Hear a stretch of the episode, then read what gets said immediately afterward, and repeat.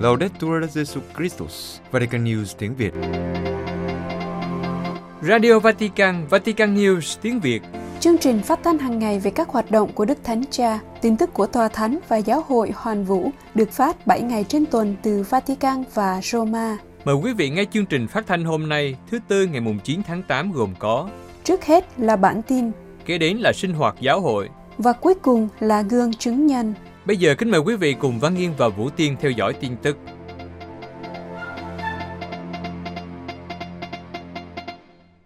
Đức Thánh Cha nói với các linh mục của Roma, tôi đồng hành cùng anh em.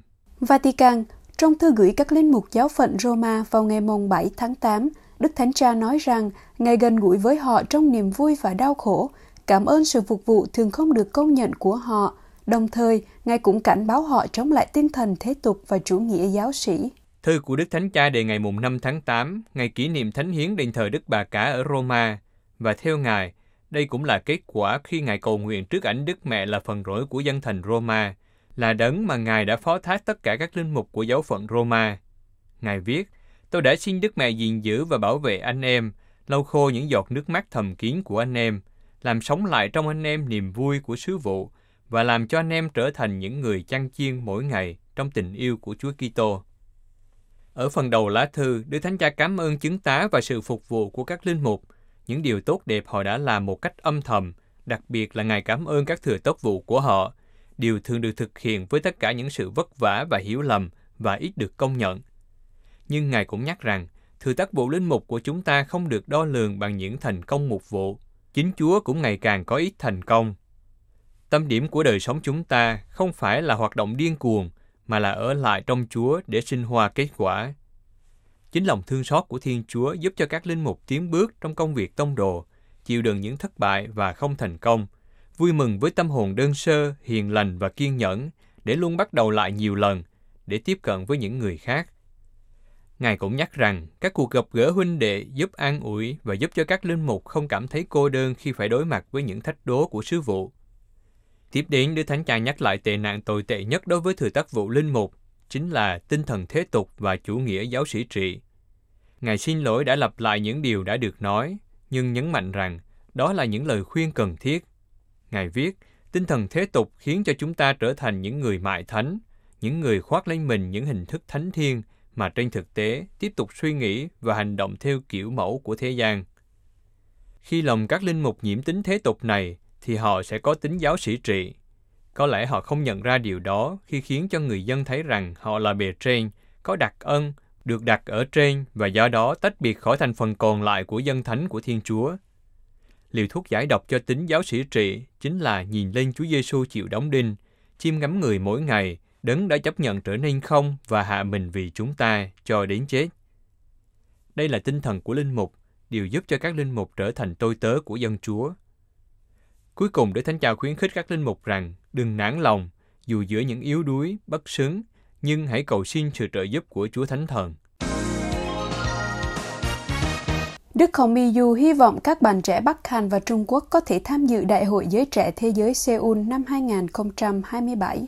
Lisbon, Đức Hồng Ilayaro Yu Heung Sik, Tổng trưởng Bộ Giáo sĩ, đã chia sẻ với hãng tin SIA rằng hy vọng lớn nhất và lời cầu nguyện tha thiết nhất của tôi là giới trẻ từ Bắc Triều Tiên và Trung Quốc sẽ có thể tham dự Đại hội Giới Trẻ Seoul 2027. Đại hội giới trẻ này đang chuẩn bị trở thành một sự kiện có thể giúp xây dựng hòa bình không chỉ trên bán đảo Triều Tiên mà còn trên khắp châu Á. Đức Hồng Y Tổng trưởng Bộ Giáo sĩ đã chia sẻ kinh nghiệm ngày trải qua tại Đại hội Giới Trẻ Thế giới Lisbon. Tôi đã thấy, tôi đã chạm đến, tôi cảm thấy rằng Đại hội Giới Trẻ Thế giới này là một niềm hy vọng mới cho giáo hội và cho nhân loại. Ngài giải thích, thế giới bị chia cắt, nhưng tại Lisbon, các chủng tộc, nền văn hóa, ngôn ngữ và màu da của toàn thế giới, mặc dù rất khác biệt, đã có thể gặp nhau. Tôi đã gặp thấy những người trẻ có khả năng chấp nhận và chào đón những người khác như họ là một tình huynh đệ hoa trái của tình yêu thương lẫn nhau và tất cả chúng ta đã cùng nhau sống thực tại này của giáo hội. Đức Hồng Y Du cho biết, Ngài là một trong những người đề xuất thúc đẩy tổ chức Đại hội Giới Trẻ Thế giới ở Hàn Quốc, vì vậy Ngài rất vui. Ngài giải thích lý do, Hàn Quốc là quốc gia duy nhất bị chia đôi khi là một dân tộc với một ngôn ngữ, Ngày nay, chủ đề hòa bình là thiết yếu, hòa bình cho bán đảo Triều Tiên cấp thiết như thế nào. Tôi hy vọng rằng Đại hội Giới Trẻ Thế Giới sẽ bắt đầu một con đường mới cho Hàn Quốc và là một thông điệp hòa bình cho toàn châu Á. Có một khía cạnh khác mà tôi muốn nhấn mạnh. Hàn Quốc có nguồn gốc di sản do các vị tử đạo Hàn Quốc để lại. Họ là mẫu gương cho giới trẻ ngày nay vì họ cho thấy cách sống Kitô giáo trong thời đại hôm nay. Các vị tứ đạo đã cống hiến mọi sự cho Chúa Giêsu, họ có tương quan cá nhân và trực tiếp với người. Nhìn thấy Chúa Giêsu trong mỗi người, họ đã mang tình yêu vào thế giới mà họ đang sống, phá bỏ mọi trục chia rẽ và xây dựng một xã hội dựa trên tình huynh đệ. Vì lý do này, các vị tứ đạo Hàn Quốc vẫn là tấm gương cho giới trẻ ngày nay. Vì những lý do này, tôi chắc chắn đây sẽ là một đại hội giới trẻ đặc biệt. Cuối cùng, theo Đức Hồng Y, Hàn Quốc là một đất nước bị tổn thương bởi sự phân chia. Ngài tin rằng sự tin tưởng và ánh mắt của Đức Thánh Cha sẽ hiệp nhất, hòa giải, khuyến khích đối thoại, ủng hộ gặp gỡ. Trong khi đó, các tín hữu Hàn Quốc và các chính trị gia của nước này đã bày tỏ niềm vui và sự nhiệt tình khi Đức Thánh Cha tuyên bố thủ đô Seoul của họ là địa điểm tiếp theo cho Đại hội Giới Trẻ Thế Giới vào năm 2027. Trong cuộc họp báo vào ngày 6 tháng 8, nói về việc chuẩn bị cho Đại hội Giới Trẻ Thế Giới tại Seoul, Đức Tổng giáo mục Peter Chun Sun Tek của Seoul cho biết, chúng tôi sẽ hợp tác chặt chẽ với Thành Vatican, các cơ quan chính phủ của Hàn Quốc, các quan chức từ Seoul, chính quyền địa phương trên cả nước và các cơ quan quản lý an toàn và an ninh để chuẩn bị tốt cho sự kiện. Chủ tịch Quốc hội Kim Jin-jo hoan nghênh tin vui này và nói rằng sự kiện ở Seoul sẽ là một sự kiện không chỉ đối với người công giáo ở Hàn Quốc mà còn đối với cả nước. Ông nói, Đức Giáo Hoàng đã thể hiện sự quan tâm liên tục đến hòa bình trên bán đảo Triều Tiên, đặc biệt là bằng cách bày tỏ sự sẵn sàng đến thăm Triều Tiên. Tôi hy vọng rằng những bước đi hướng tới hòa bình của Đức Giáo Hoàng và giới trẻ thế giới ở Hàn Quốc sẽ là một hành trình tuyệt vời mang lại một mùa xuân hòa bình cho bán đảo Triều Tiên. Ông Kim đã có chuyến viếng thăm chính thức tới Vatican vào đầu tháng này để đánh dấu kỷ niệm 60 năm quan hệ ngoại giao giữa Hàn Quốc và Vatican. Trong một bài đăng trên Facebook, thị trưởng thành phố Seoul Stephen O. Seoul, một tín hữu công giáo, cho biết rằng Đại hội Giới Trẻ Thế Giới có một ý nghĩa đặc biệt đối với bán đảo Triều Tiên và hứa sẽ cung cấp mọi hỗ trợ cần thiết để tổ chức sự kiện này. Ông nói, Đức Thánh Cha Francisco, người đặc biệt quan tâm đến hòa bình trên bán đảo Triều Tiên, dự kiến sẽ đến thăm Hàn Quốc lần thứ hai sau 13 năm kể từ năm 2014. Vì vậy, điều này có một ý nghĩa rất đặc biệt. Kitô hữu tại Hàn Quốc chiếm hơn 30% dân số, trong đó có khoảng 5,6 triệu là người công giáo. Giáo hội Công giáo Hàn Quốc gồm 3 tổng giáo phận với 14 giáo phận và một giáo hạt quân đội.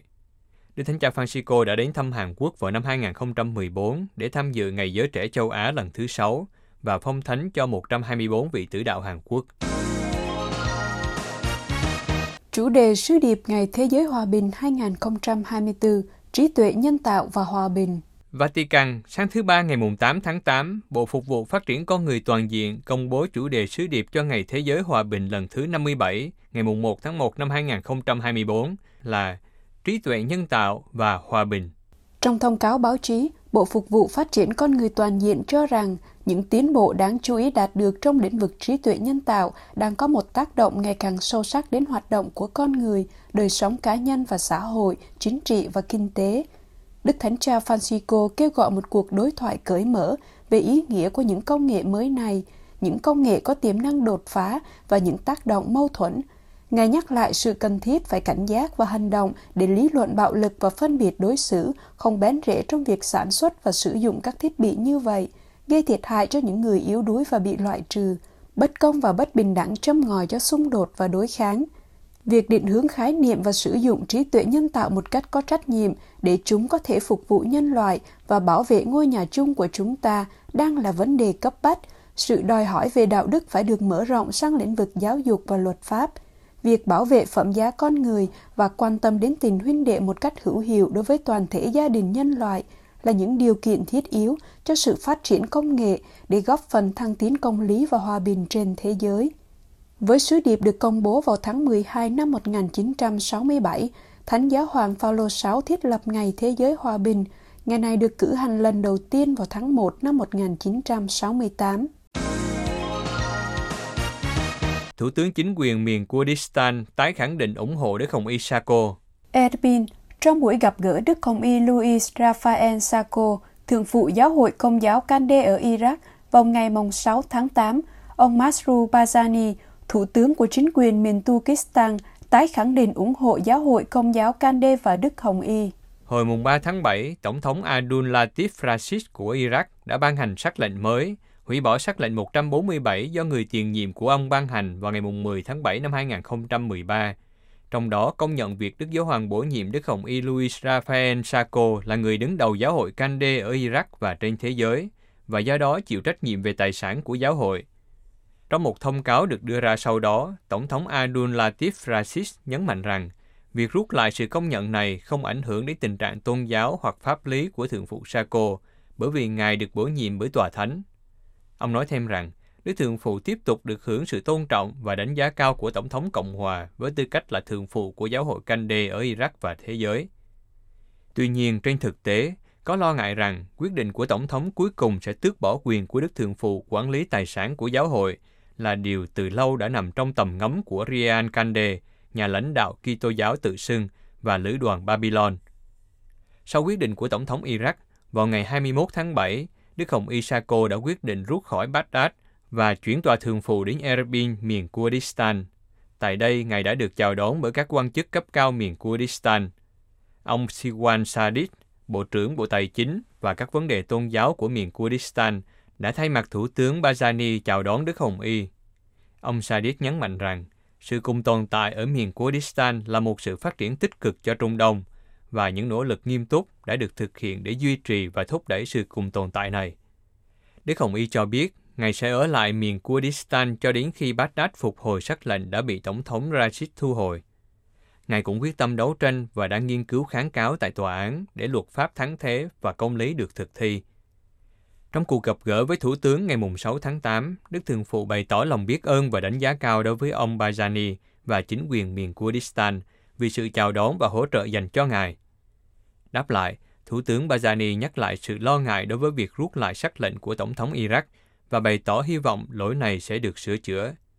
Trong cuộc trò chuyện, ông cũng nhấn mạnh Kurdistan sẽ tiếp tục là một ốc đảo, trong đó quyền của tất cả mọi người sẽ được bảo vệ và tự do tôn giáo được đảm bảo và khẳng định sự ủng hộ đối với các Kitô hữu đang bị đối xử bất công bởi những người vô trách nhiệm. Các giám mục Niger, Burkina Faso và Nigeria chống can thiệp quân sự vào Niger. Niamey, các giám mục ở ba quốc gia châu Phi, Niger, Burkina Faso và Nigeria chống can thiệp quân sự ở Niger vì phải làm tất cả có thể để tránh một Libya thứ hai. Thời gian qua, Niger rơi vào khủng hoảng với việc quân đội đảo chính lật đổ chính quyền Tổng thống Mohamed Bazoum và bắt giam ông. Hôm 30 tháng 7 năm 2023, Cộng đồng Kinh tế Tây Phi bao gồm 15 thành viên, trong đó có Niger, sau cuộc họp đặc biệt tại Nigeria, đã đưa ra tối hậu thư cho quân đội đảo chính ở Niger, yêu cầu lập lại trật tự hiến định trong vòng một tuần, trả tự do ngay lập tức cho Tổng thống Mohamed Bazoum và khẳng định có thể can thiệp quân sự nếu cần. Như vậy, Chủ nhật ngày 6 tháng 8, tối hậu thư đã hết hạn. Tuy nhiên, khả năng can thiệp quân sự vào quốc gia láng giềng đã làm dấy lên những lo ngại và phản đối ở chính Nigeria với việc Thượng viện Liên bang không ủng hộ, trong khi bảy bang phía bắc Nigeria giáp với Niger cũng đã lên tiếng phản đối sự can thiệp này. Trong một tuyên bố, Đức Tổng giám mục Lucius Ijeruju Ugoji của Overi, Chủ tịch Hội đồng Giám mục Nigeria, đã bày tỏ sự phản đối. Chúng tôi yêu cầu Tổng thống Bola Ahmed Tinubu can ngăn các nguyên thủ quốc gia của cộng đồng kinh tế Tây Phi khỏi cám dỗ tiến hành chiến tranh chống lại những kẻ âm mưu đảo chính. Chúng tôi yêu cầu họ dừng ngay cuộc đổ máu sắp xảy ra sau khi có sự can thiệp của quân đội. Chúng ta đã lãng phí nhiều sinh mạng ở châu Phi. Chúng ta cũng đã lãng phí cuộc sống quý giá ở Nigeria và chúng ta không thể tiếp tục theo cách khủng khiếp này vì bất kỳ lý do gì. Chủ tịch Hội đồng Giám mục Nigeria nhấn mạnh thêm rằng, trong khi nói không với đạo chính, thì chúng ta cũng phải nói không với chiến tranh. Chiến tranh không giải quyết được tranh chấp, tốt hơn nên đối thoại, bởi vì can thiệp quân sự là tham gia vào một chiến tranh với quy mô lớn và không ai có thể nói chính xác khi nào nó sẽ kết thúc. Cũng lên tiếng trong dịp này, Hội đồng Giám mục Burkina Faso Niger tuyên bố phản đối can thiệp quân sự. Trong một tuyên bố được ký ngày 4 tháng 8, Đức cha Lorenda Bire, giám mục Dori ở phía đông bắc Burkina Faso, Chủ tịch Hội đồng Giám mục viết, Chúng tôi hoàn toàn không tin vào giải pháp vũ lực và chúng tôi tuyên bố rõ ràng chống lại điều này. Thật vậy, làm sao chúng tôi không lo ngại khi bóng ma chiến tranh xuất hiện trong các giải pháp được đưa ra để thoát khỏi cuộc khủng hoảng, khiến người ta liên tưởng đến một Libya thứ hai có thể xảy ra, ngay cả khi những hậu quả chết người và tai hại của sự mất ổn định của các quốc gia này tiếp tục gây nên đau khổ khủng khiếp cho người dân Sahel. Quý vị vừa theo dõi bản tin ngày 9 tháng 8 của Vatican News tiếng Việt. Vatican News tiếng Việt Chuyên mục Sinh hoạt giáo hội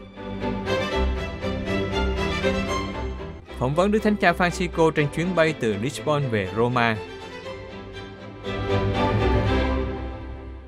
Thưa quý vị thính giả, chiều ngày 6 tháng 8, trên chuyến bay từ Lisbon trở về Roma sau khi kết thúc Đại hội Giới Trẻ Thế Giới, như thông lệ, Đức Thánh Cha Francisco đã trả lời một số câu hỏi phỏng vấn của các nhà báo tháp tùng Ngài trên chuyến bay.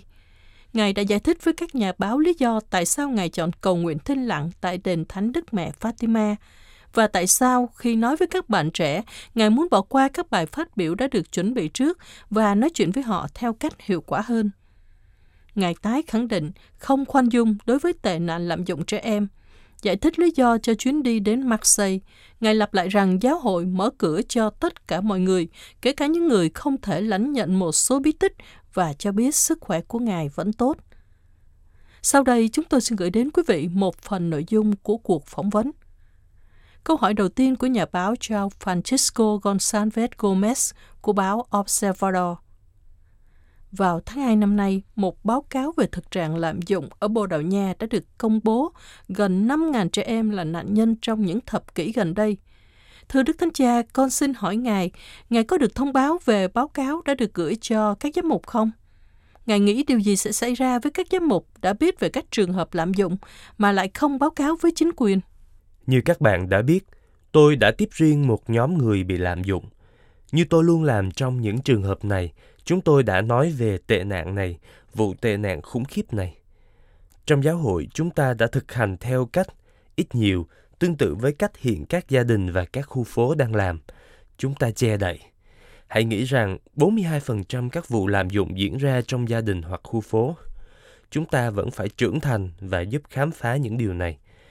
Kể từ vụ bê bối ở Boston, giáo hội đã nhận thức được rằng không thể đi theo những con đường ngẫu nhiên mà chúng ta phải nắm sừng con bò tót. Cách đây hai năm rưỡi, có một cuộc họp của các chủ tịch hội đồng giám mục và các số liệu thống kê chính thức về các vụ lạm dụng cũng được cung cấp trong dịp đó và tình hình rất nghiêm trọng, rất nghiêm trọng.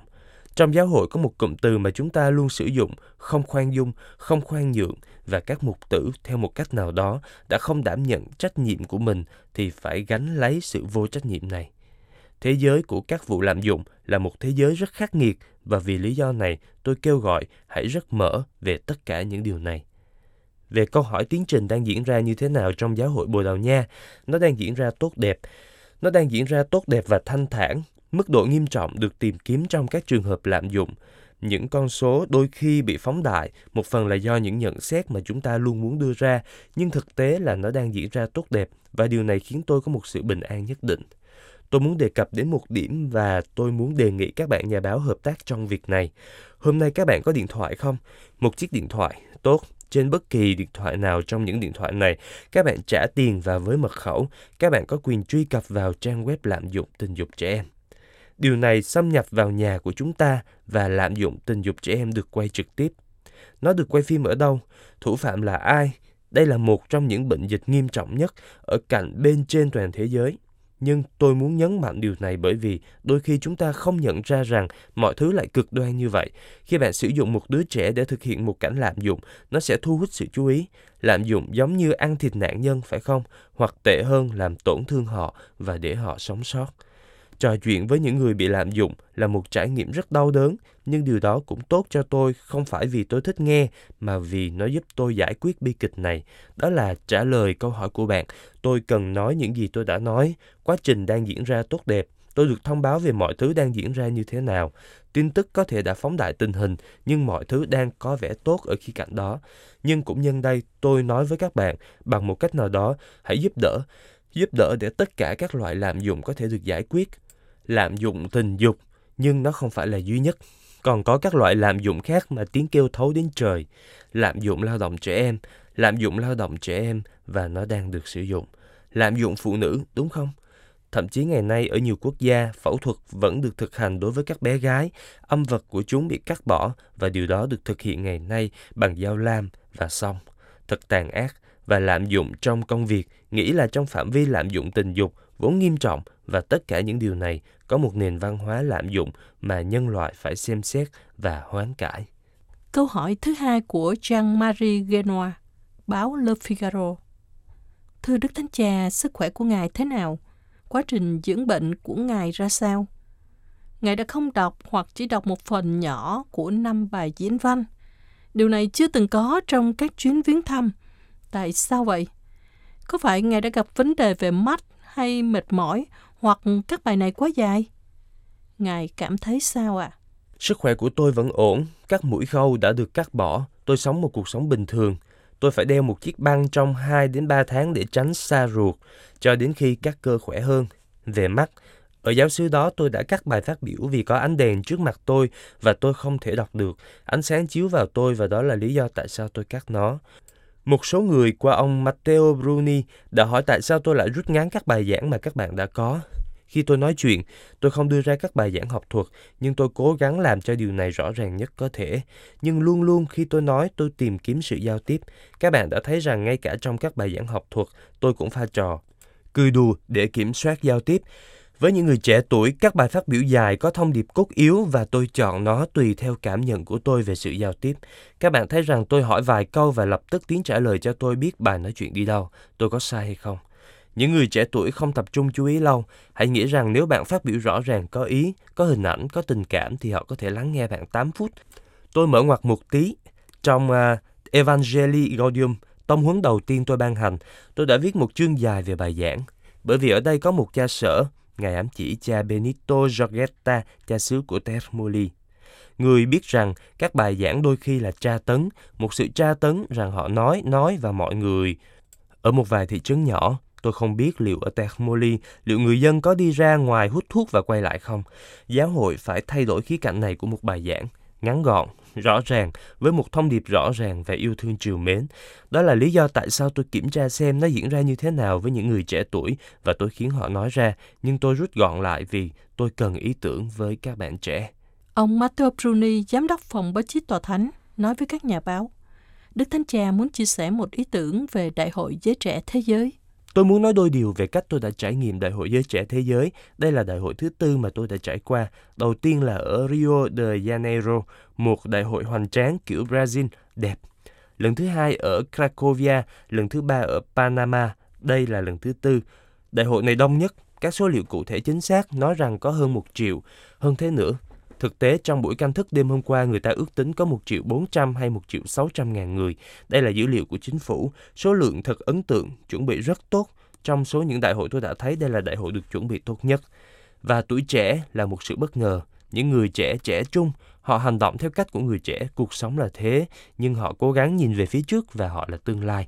Lý tưởng là đồng hành với họ, vấn đề là biết cách đồng hành với họ để không làm mất đi cội nguồn. Đây là lý do tại sao tôi nhấn mạnh rất nhiều vào cuộc đối thoại giữa người già và người trẻ, ông bà với cháu chắc. Cuộc đối thoại này quan trọng, quan trọng hơn cuộc đối thoại giữa cha mẹ và con cái. Với ông bà bởi vì chính ở đó họ tìm thấy cội nguồn, rồi những người trẻ sùng đạo, họ tìm kiếm một đức tin không phô trương, không giả tạo, không nệ luật, một cuộc gặp gỡ với Chúa Giêsu Kitô và điều này không hề dễ dàng. Họ nói, nhưng không phải lúc nào người trẻ cũng sống có đạo đức. Ai trong chúng ta không phạm một sai lầm về luân lý trong cuộc đời của mình? Mọi người, với những điều răng hay với ai đó, mỗi người chúng ta đều có những vấp ngã trong lịch sử của chính mình. Đó là cuộc sống.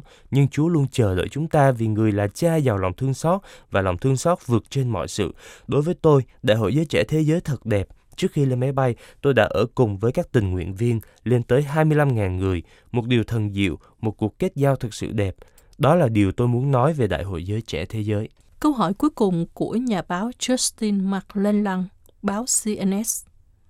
Nói về Đại hội Giới Trẻ Thế Giới, trong những ngày gần đây, chúng ta đã nghe một số chứng từ của những người trẻ tuổi đã phải vật lộn với sức khỏe tâm thần, với chứng trầm cảm. Thưa Đức Thánh Cha, Ngài đã bao giờ chiến đấu vì điều này chưa? Và nếu ai đó quyết định tự tử, Ngài sẽ nói gì với gia đình của họ? Những người đang đau khổ vì theo giáo huấn công giáo về tự tử, họ nghĩ rằng người thân của họ phải xuống hỏa ngục. Ngày nay, vấn đề người trẻ tự tử là một vấn đề lớn, những con số cũng lớn. Các phương tiện truyền thông không nói về vấn đề này nhiều bởi vì họ không thông báo trên các phương tiện truyền thông. Ở đây tôi tiếp tục đối thoại với những người trẻ tuổi, không phải trong tòa giải tội. Tôi đã tận dụng cơ hội để đối thoại. Một bạn trẻ tốt lành đã nói với tôi, con có thể hỏi cha một câu không? Cha nghĩ gì về việc tự tử? Anh ta không nói ngôn ngữ của chúng ta, nhưng tôi hiểu rõ và chúng tôi bắt đầu nói về tự tử. Và cuối cùng anh ta nói với tôi, cảm ơn cha bởi vì năm ngoái con đã phân vân không biết có nên làm điều đó hay không. Nhiều người trẻ đau khổ chán nản, nhưng không chỉ về tâm lý. Ở một số quốc gia, đại học đòi hỏi rất cao, những người trẻ không thể đạt được bằng cấp hoặc không tìm được việc đã tự tử vì cảm thấy vô cùng xấu hổ. Tôi không nói đó là chuyện thường ngày, nhưng đó là một vấn đề, đó là một vấn đề hiện tại, đó là một điều xảy ra.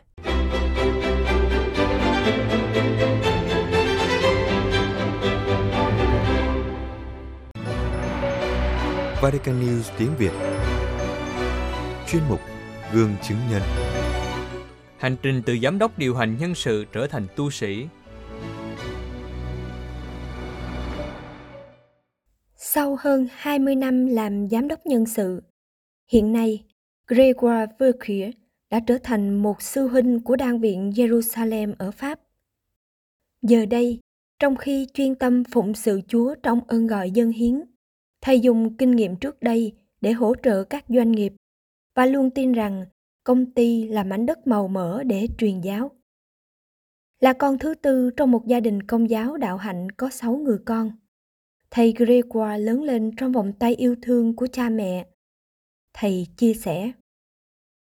Đức tin là một dấu mốc quan trọng trong thời niên thiếu và tuổi trẻ của tôi. Tương quan của tôi với Chúa lớn lên dần, trở thành một điều gì đó rất riêng tư, một ân ban mạnh mẽ cho cuộc đời tôi. Trước khi trở thành giám đốc nhân sự, Gregoire đã tốt nghiệp trường kỹ thuật Tabes năm 1984 và tham gia sứ mạng quốc gia ở một số quốc gia. Trong 15 năm làm công việc này, vị tu sĩ tương lai rất yêu thích công việc, không cảm thấy mệt mỏi. Niềm vui của thầy là làm cho người khác được phát triển, làm cho một nhóm làm việc trở nên mạnh mẽ hơn, không bị chia rẽ. Thầy chia sẻ, điều thúc đẩy thầy là sự thành công tập thể. Thầy nói, tôi tin chắc rằng con người có khả năng làm nhiều điều phi thường. Vì thế, vai trò của người quản lý là khuyến khích mọi người cộng tác để mỗi người có thể cống hiến hết mình. Mặc dù thành công trong công việc, nhưng Gregoire vẫn cảm thấy còn thiếu một điều gì đó. Nói về giai đoạn này, thầy bày tỏ Tôi có một niềm khao khát vô tận trong tâm hồn, một thứ gì đó không ngừng lớn lên. Vấn đề là tôi không thể hiểu điều đó là gì và làm thế nào đáp lại. Dần dần tôi nhận ra những đoạn tin mừng nói về người nghèo là những gì luôn xuất hiện trong tâm trí. Tôi cảm thấy có một tiếng gọi sâu xa dấn thân phục vụ người nghèo và tự hỏi làm thế nào để giúp họ. Gregoire quyết định nghỉ việc một năm, bỏ lại tất cả để làm tình nguyện viên cho Hiệp hội vì quyền sáng kiến kinh tế. Nhưng vẫn cảm thấy chưa đủ. Một buổi tối đang khi cầu nguyện trước thánh thể, Gregoire cảm thấy một lời mời gọi phục vụ từ Chúa. Lời mời gọi mạnh mẽ đến nỗi anh tưởng mình bị điên và tự nhủ sẽ qua thôi. Nhưng tiếng gọi này không chỉ thoáng qua, với sự đồng hành của một linh mục, từng bước, Gregoire xác tín và ơn gọi. Vài tháng sau, anh nhận ra rằng tiếng gọi mà mình cảm thấy không chỉ giúp đỡ người nghèo, nhưng còn trở nên nghèo khó.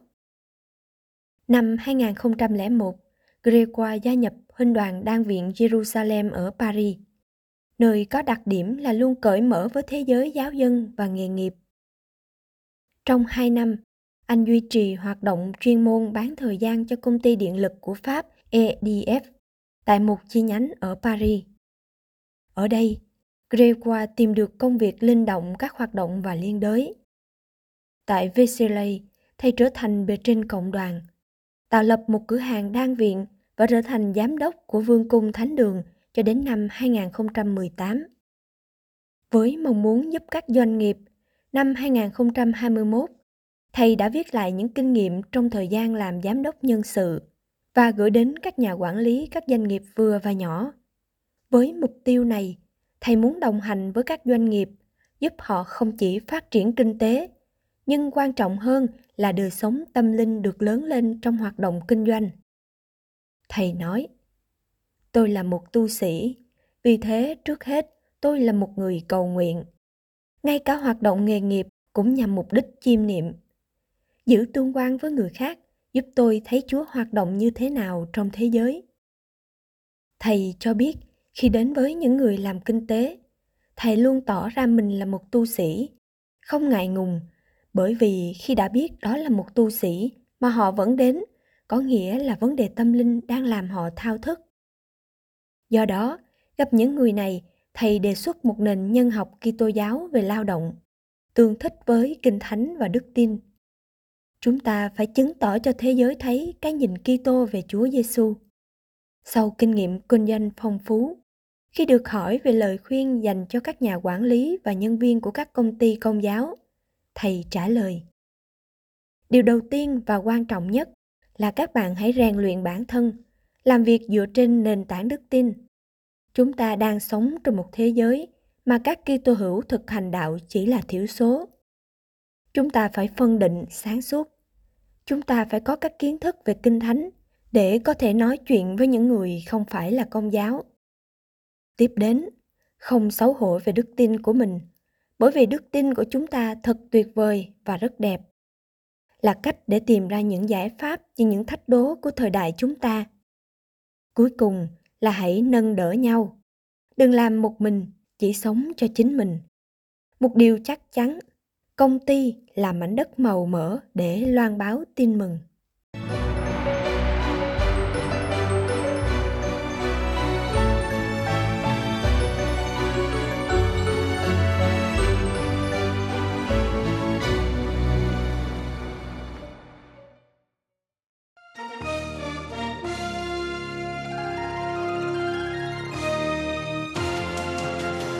Cảm ơn quý vị đã chú ý lắng nghe chương trình Radio Vatican của Vatican News tiếng Việt. Xin Thiên Chúa chúc lành cho quý vị và toàn gia quyến. Laudetur Jesu Christus, ngợi khen Chúa Giêsu Kitô.